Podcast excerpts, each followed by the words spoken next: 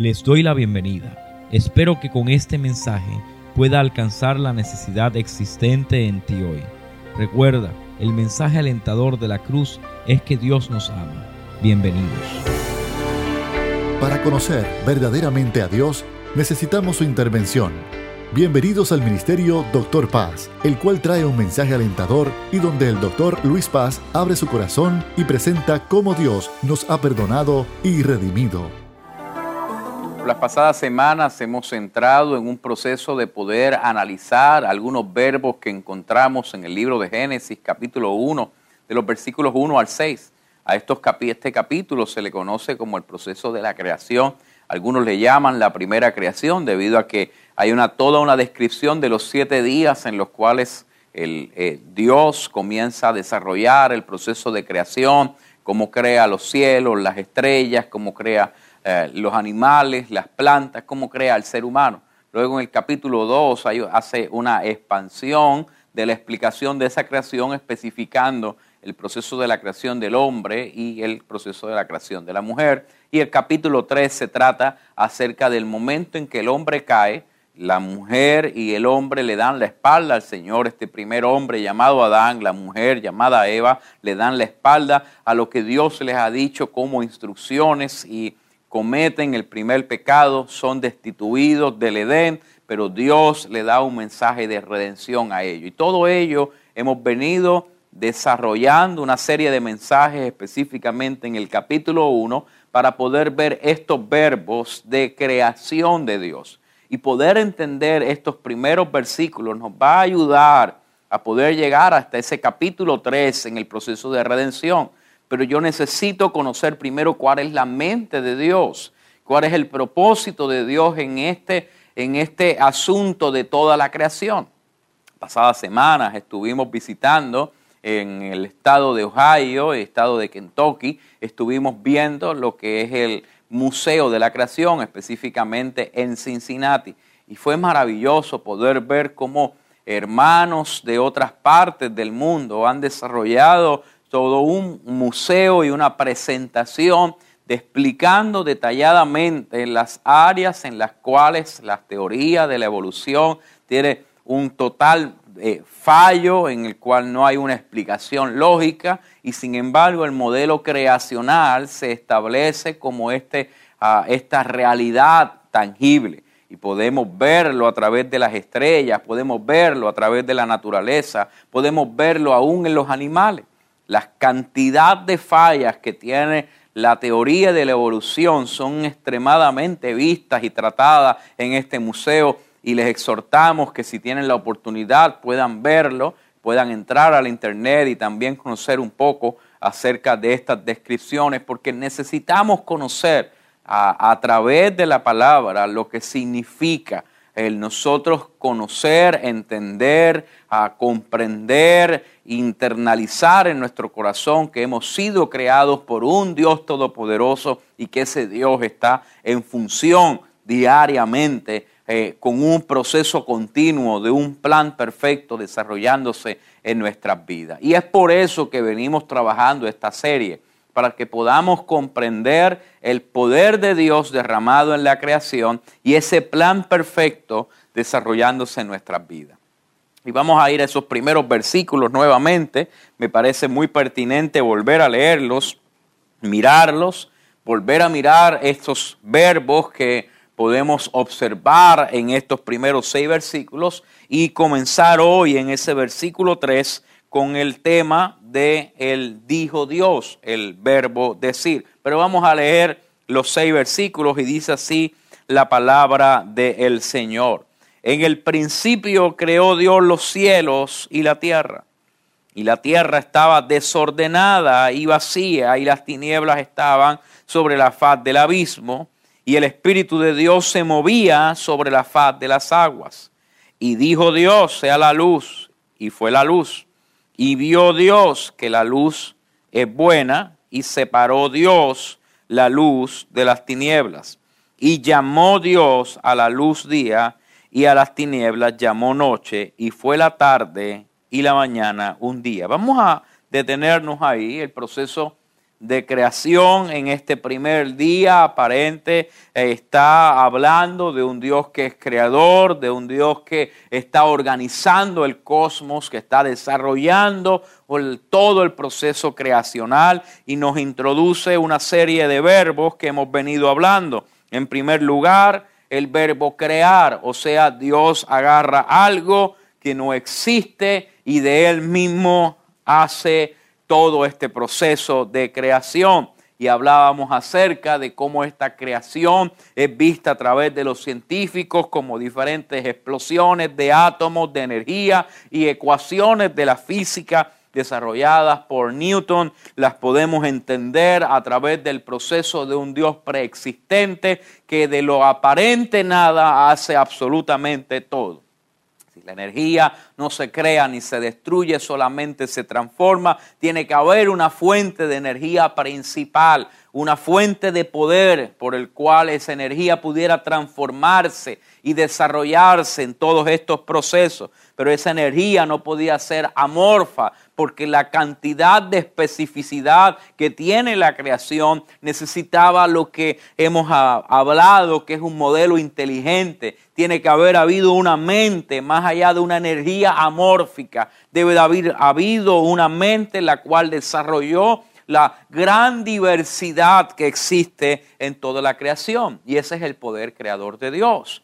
Dios establece su inteligencia para poder desarrollar, crear, formar de en medio de la nada, de sí mismo, poder traer la experiencia de la creación. Y es poderoso y necesito poder moverme porque si no nos vamos a quedar en ese versículo. El versículo 2 nos presenta el verbo de el mover, el movimiento del Espíritu de Dios se movía sobre la faz de las aguas. Y vemos como la acción del movimiento del Espíritu Santo es el que va trayendo el orden en el proceso de la creación.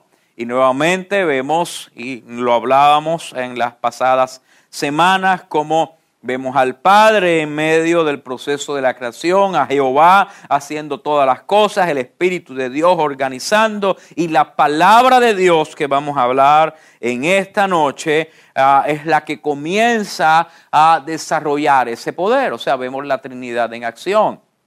El Hijo es la palabra, es el poder de la acción. El Espíritu de Dios se mueve organizando lo que la palabra está haciendo y el Padre está desarrollando todo este proceso de creación y desde el principio vemos la Trinidad actuando en medio del proceso creacional. El Espíritu de Dios se mueve y necesitamos que el Espíritu de Dios se mueva en nuestro tiempo se pueda mover en medio de nuestras casas, se pueda mover en medio de nuestro corazón y todo el caos que puede haber en nuestras vidas sea restaurado, sea organizado por medio del Espíritu de Dios en nosotros. Hoy necesitamos trabajar el versículo 3 en el cual dice, y dijo Dios, y dijo Dios, sea la luz, y fue la luz. Este y dijo Dios se va a repetir en cada día de la creación. Versículo 6 dice, luego dijo Dios, luego vamos a ver cómo ah, llama Dios, cómo Dios es el que llama, cómo Dios es el que dice, cómo hay una acción constante a través de cada uno de los días de la creación, estableciendo un Dios que se está comunicando por medio de frases, por medio de una palabra que está impartiendo en medio de todo el cosmos, comienza a dirigir eh, con especificidad lo que Él quiere hacer. El verbo decir denota una característica de nuestro Dios es un Dios que habla, es un Dios que revela, es un Dios que se da a conocer y que establece las cosas con un orden específico. No tenemos ahora un Dios que simplemente traza una idea en su mente y de la mente salen las cosas. Tenemos un Dios que en medio del caos que está habiendo de los procesos de energía, se involucra personalmente al comenzar a asignar las cosas y darle nombres a ellas. Entonces este texto me está diciendo, hay un Dios que se forma, que forma una pertinencia en su creación. Y esa pertinencia la podemos ver a través de la palabra que sale de su boca constantemente para dirigir el proceso de creación. Si fuera un Dios que simplemente crea las cosas y luego se va, porque va a tomarse el tiempo de dirigir la palabra hacia esa creación.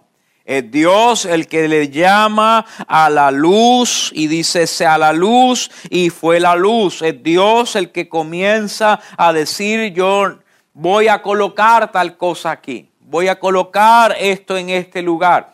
Y comienza ese verbo a ser utilizado Dijo también Dios en el versículo 9, eh, júntense en las aguas que están debajo de los cielos. Y, luego vuelve y dice en el versículo 14, dijo luego Dios, hayan lumbreras en las expansiones, eh, en la expansión de los cielos y sepárese el día de la noche y, luego vuelve y dice que, y dijo Dios, produzcan las aguas, los seres vivientes, aves. Y comienza un proceso en el cual Dios comienza a decir las cosas que deben de ser plasmadas en ese lugar.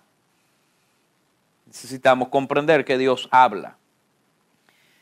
La palabra de Dios se revela a sí misma por medio de la inspiración divina y de un Dios que interactúa con el hombre revelándose constantemente. El apóstol Pablo nos dice que en la antigüedad Dios habló a través de sus profetas. Bueno, entienden algunos que fue el apóstol Pablo, esto lo vemos en el libro de Hebreos. Pablo también lo dice en alguna de sus cartas. Pero tenemos que comprender que el texto en el Nuevo Testamento nos está diciendo que ese Dios que en la antigüedad habla por, habló por sus profetas, nos habla de una acción constante de Él. ¿Qué nos está diciendo el autor de Génesis? Que el Dios que va a escoger en el futuro a Moisés para que hable al pueblo acerca de que son un pueblo escogido y que por medio de ellos vendría la salvación de las naciones, le está diciendo, desde el principio yo vengo hablando del orden en el cual debe de ser establecida todas las cosas, porque yo soy el que le he dado el nombre a todas las cosas. Moisés se acerca a la zarza ardiente y la zarza no se consume. Y en medio de aquella zarza hay una voz desde la zarza que se acerca a Moisés y le dice, no te acerques más, quita las sandalias de tus pies, porque el lugar que estás pisando es un lugar santo. Dios habla a Moisés para sacar de su duda, de sus preguntas internas, de sus cuestionamientos y darle un orden que en medio de la zarza ardiente lo que está ocurriendo es una revelación creadora de Dios para su vida. Bueno, esto va a pasar constantemente con cada uno de los profetas. Jeremías escuchará la voz de Dios, Ezequiel escuchará la voz de Dios, Isaías escuchará la voz de Dios, cada uno de los profetas menores escucharán la voz de Dios llamarle de en medio del torbellino, de en medio de la catástrofe, de en medio de las lumbreras de la noche.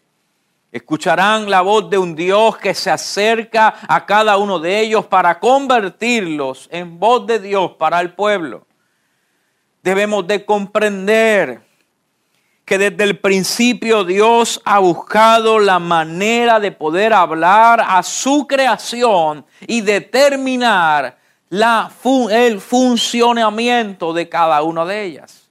Dios crea la luz para poder dar luz en medio de las tinieblas. Dios crea las lumbreras del cielo para dar luz en medio de la noche. Dios crea las aguas para que puedan nutrir la tierra. Dios es el que habla constantemente. Porque yo necesito conocer este verbo de decir. Bueno, porque necesitamos un Dios que habla nuestras vidas. El ser humano constantemente está buscando decidir hacer las cosas. Pero Jesús le dice a sus discípulos, separado de mí, nada podéis hacer. Entonces, ¿qué yo necesito? Yo necesito que en el caos en el cual estamos viviendo, la voz del Creador vuelva a escucharse en mi vida. ¿Cómo yo puedo entender la luz por la cual debo de caminar si no escucho la voz de Dios iluminando mi camino? La palabra del Señor dice, lámpara es a mis pies tus palabras y a mi caminar. Moisés, posible escritor, muy seguro escritor de este libro de Génesis, le está hoy hablando al pueblo, le habló al pueblo en su momento y nos habla hoy al corazón para recordarnos que solo la palabra de Dios, el decir de Dios, lo que sale de la boca de Dios, puede alimentar la vida del pueblo, puede nutrir la vida del pueblo y darle sentido de dignidad al pueblo y de dirección. Jesús se encuentra en medio de su desierto, siendo tentado por el enemigo. Y el enemigo, sabiendo la humanidad del Cristo, siendo verdaderamente Dios, siendo verdaderamente hombre, quiere aprovecharse de ese cuerpo humano como lo hizo con Adán. Y comienza a agarrar las piedras y decirle, ¿sabes qué Jesús? Yo te he visto, yo sé que tú eres el verbo de Dios, yo sé que tú eres el logo de Dios. Y yo he visto cómo la palabra es capaz de crear las cosas. Yo he visto cómo la palabra es capaz de crear luz donde no la hay. Yo he visto cómo la, la palabra es capaz de, de hacer las cosas donde no las hay. Por lo tanto, di la palabra y estas rocas se convertirán en pan. ¿Está diciendo algo mal el enemigo? No, está diciendo una realidad. El poder creador está en tu boca. Cuando tú abres la boca y hablas la palabra, las cosas son hechas. Vamos Jesús, abre tu boca como lo hiciste en el pasado y que las cosas sean hechas. La contestación de Jesús deja enmudecido al enemigo. Porque no solo de pan vivirá el hombre, sino de toda palabra que sale de la boca de Dios. En otras palabras, ese texto bíblico que nos presentan los evangelios nos hace entender lo que Génesis pretende enseñarle al pueblo en su tiempo. El pueblo de Dios tiene que comprender que lo que alimenta, que lo que restaura, que lo que es esencial para nosotros no es ver milagros alrededor nuestro. El pueblo de Israel estaba acostumbrado a ver la nube, a ver el fuego, a ver maná descender. Estaba acostumbrado a ver que las aguas se abrieran y pudieran pasar en seco. Estaban acostumbrados a ver un monte que humeaba y que veían la gloria de Dios en la cima. Pero los milagros, las señales, los prodigios, no son lo que cambian el corazón del hombre. Este texto sagrado nos está diciendo el Dios que tiene el poder para hacer milagros no es su experiencia creacional lo que va a cambiar la humanidad. Déjeme detenerme ahí para poder explicarlo. Hay gente que reconoce que Dios puede crear todas las cosas. Hay gente que reconoce que hay un Dios que no entendemos, que no sabemos de Él, pero le atribuimos la creación. Y qué maravilloso es saber que tiene que haber un Dios allá arriba que creó todas las cosas. Qué importante saber que no venimos de un proceso de generación espontánea. No venimos de un proceso de evolución Venimos por una mente creadora, una mente inteligente que nos diseñó. Pero si solamente me quedo en el proceso de comprender esa mente creadora, esa mente inteligente, voy a pensar que ese Dios está allá arriba en el cielo y voy a depender de que de vez en cuando y de cuando en vez ese Dios se mueva por medio de su espíritu y que diga algo a mi vida.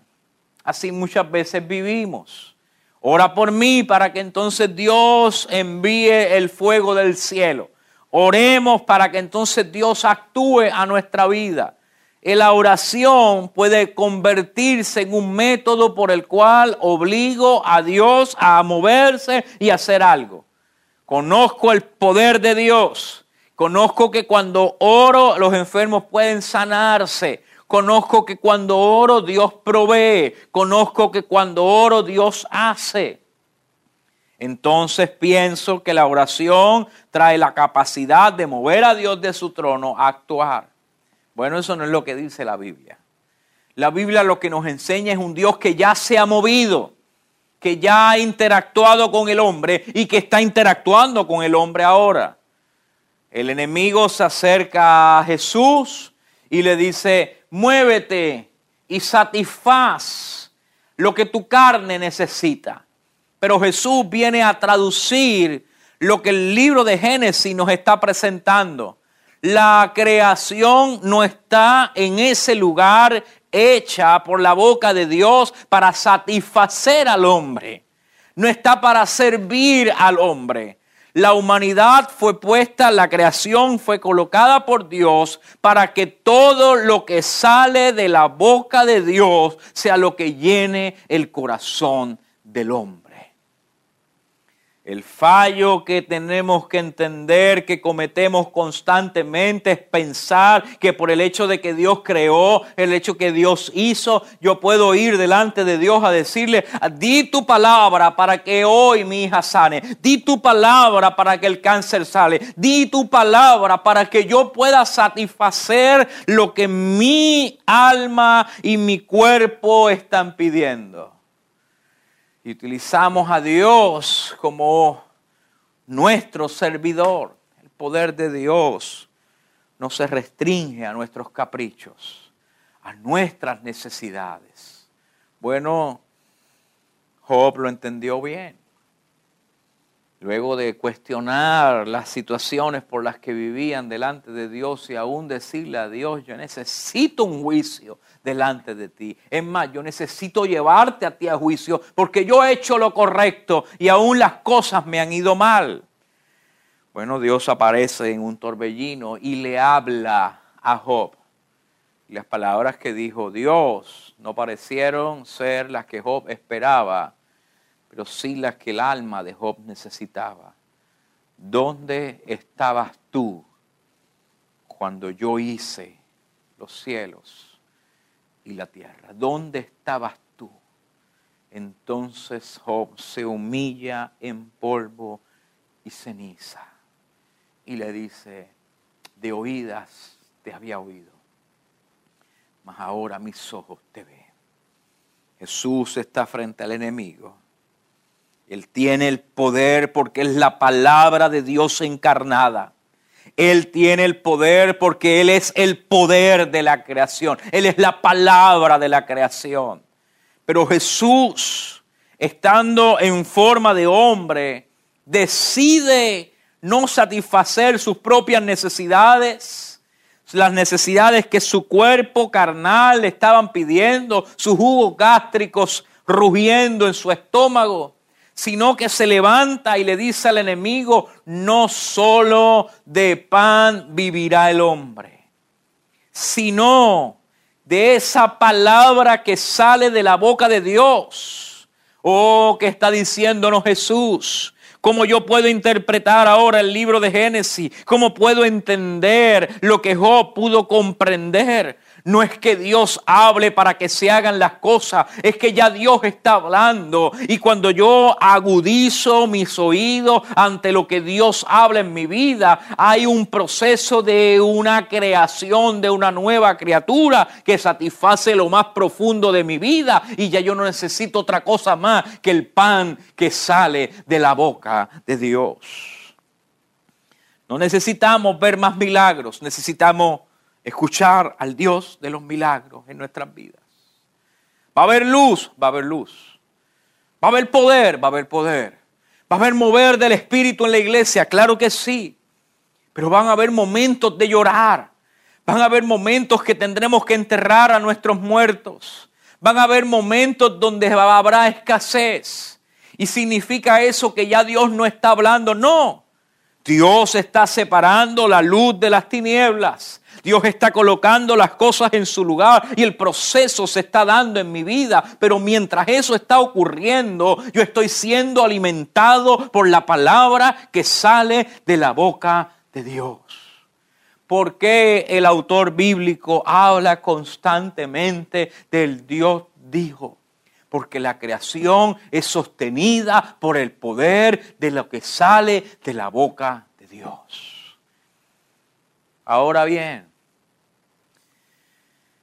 cuando nosotros quitamos la palabra de Dios de la creación, cuando quitamos la palabra de Dios, lo que sale de la boca de Dios, de nuestros hijos, cuando quitamos lo que sale de la boca de Dios, de nuestras naciones, lo que le estamos dando a comer, lo que le estamos dando para nutrirse, son piedras.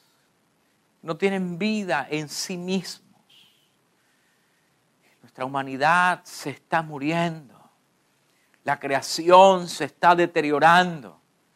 Los diferentes áreas ecológicas se están destruyendo porque no permitimos que la boca de Dios pueda hablar a nuestros corazones, pueda hablar a nuestras familias, pueda hablar a nuestras naciones, pueda hablar al corazón del que está sufriendo, al corazón del que está herido. No tenemos la capacidad de hacerlo porque hemos escondido la voz de Dios. La voz de Dios siempre reflejará su soberanía. No buscará explicarle las cosas al hombre, sino revelar su presencia. Yo no puedo explicar por qué Dios me ama, pero yo puedo experimentar el amor de Dios en mi vida. Yo no puedo explicar por qué Cristo murió por mí, que soy un pecador. Pero yo puedo entender que Dios abrió su boca y el verbo de Dios, la palabra de Dios, el logo de Dios se hizo carne y habitó entre nosotros. Dios habla y se crea la luz. Dios habla y se crea el universo. Dios habla y su presencia se hace real en medio de un jardín que comienza a ser formado para que el hombre sea colocado junto a su mujer en medio de que sale de la boca de Dios establece el orden en el cual la humanidad ha de crecer y ha de formarse. Vivimos en una sociedad que cada día está en mayor deterioro. Vivimos en una sociedad que hay un desorden. Sabemos que Dios ha creado todas las cosas. Pero el Espíritu de Dios se está moviendo sobre la faz de un abismo y de un desorden que ha causado el pecado. Y en medio de la oscuridad, Dios permite que la luz del mundo ilumine las tinieblas. Interesante. Lo primero que Dios hace al abrir su boca y decir sea la luz, sea lo mismo que Jesús pueda decir al mundo yo soy la luz del mundo. Las tinieblas tienen que ser echadas fuera. Tiene que haber luz en nuestras vidas. Y la luz solamente podrá salir cuando predicamos la palabra de Él. Cuando permitimos que la boca de Dios sea abierta en nuestras naciones, la luz siempre resplandecerá. La Biblia nos hablará constantemente de la salvación que viene por medio de Cristo. De Génesis, Apocalipsis, Dios ha abierto su boca para poder hablar a nuestra generación y recordarnos que el Creador se ha revelado a través de las sagradas escrituras, se ha revelado a través de su Hijo, para que todo aquel que en Él cree no se pierda, sino que tenga vida eterna. ¿Cuál es el fin del hablar de Dios? Que podamos tener buenos templos, que vistamos una buena chaqueta, pues Dios quiere hablar para que todo lo que sale de la boca de Dios alimente nuestra vida, sacie nuestra hambre. Inclina tu rostro. Oremos al Señor. Padre, gracias. Porque eres tú, Señor, el que has hablado. Abriste tu boca y fue hecha la luz.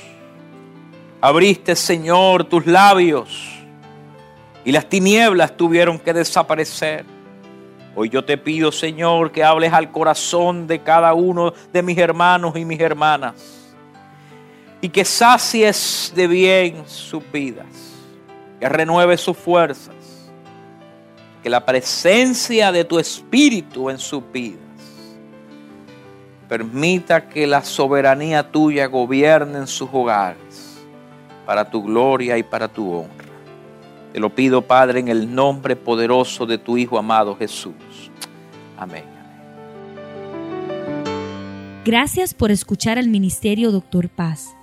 Hoy día, muchas personas se preguntan cómo pueden obtener su salvación. Y a través de esos mensajes, presentamos el plan redentor de nuestro Señor Jesucristo. Mantente en contacto con nosotros. Si este mensaje de hoy ha impactado tu vida, visita Facebook y Twitter bajo Doctor Paz Ministry. Si tienes alguna petición o quisieras comunicarte con nosotros, puedes enviarnos un correo a doctorpazministry@hotmail.com. Este programa es una presentación de Ministerio Doctor Paz y permanece gracias a sus oraciones.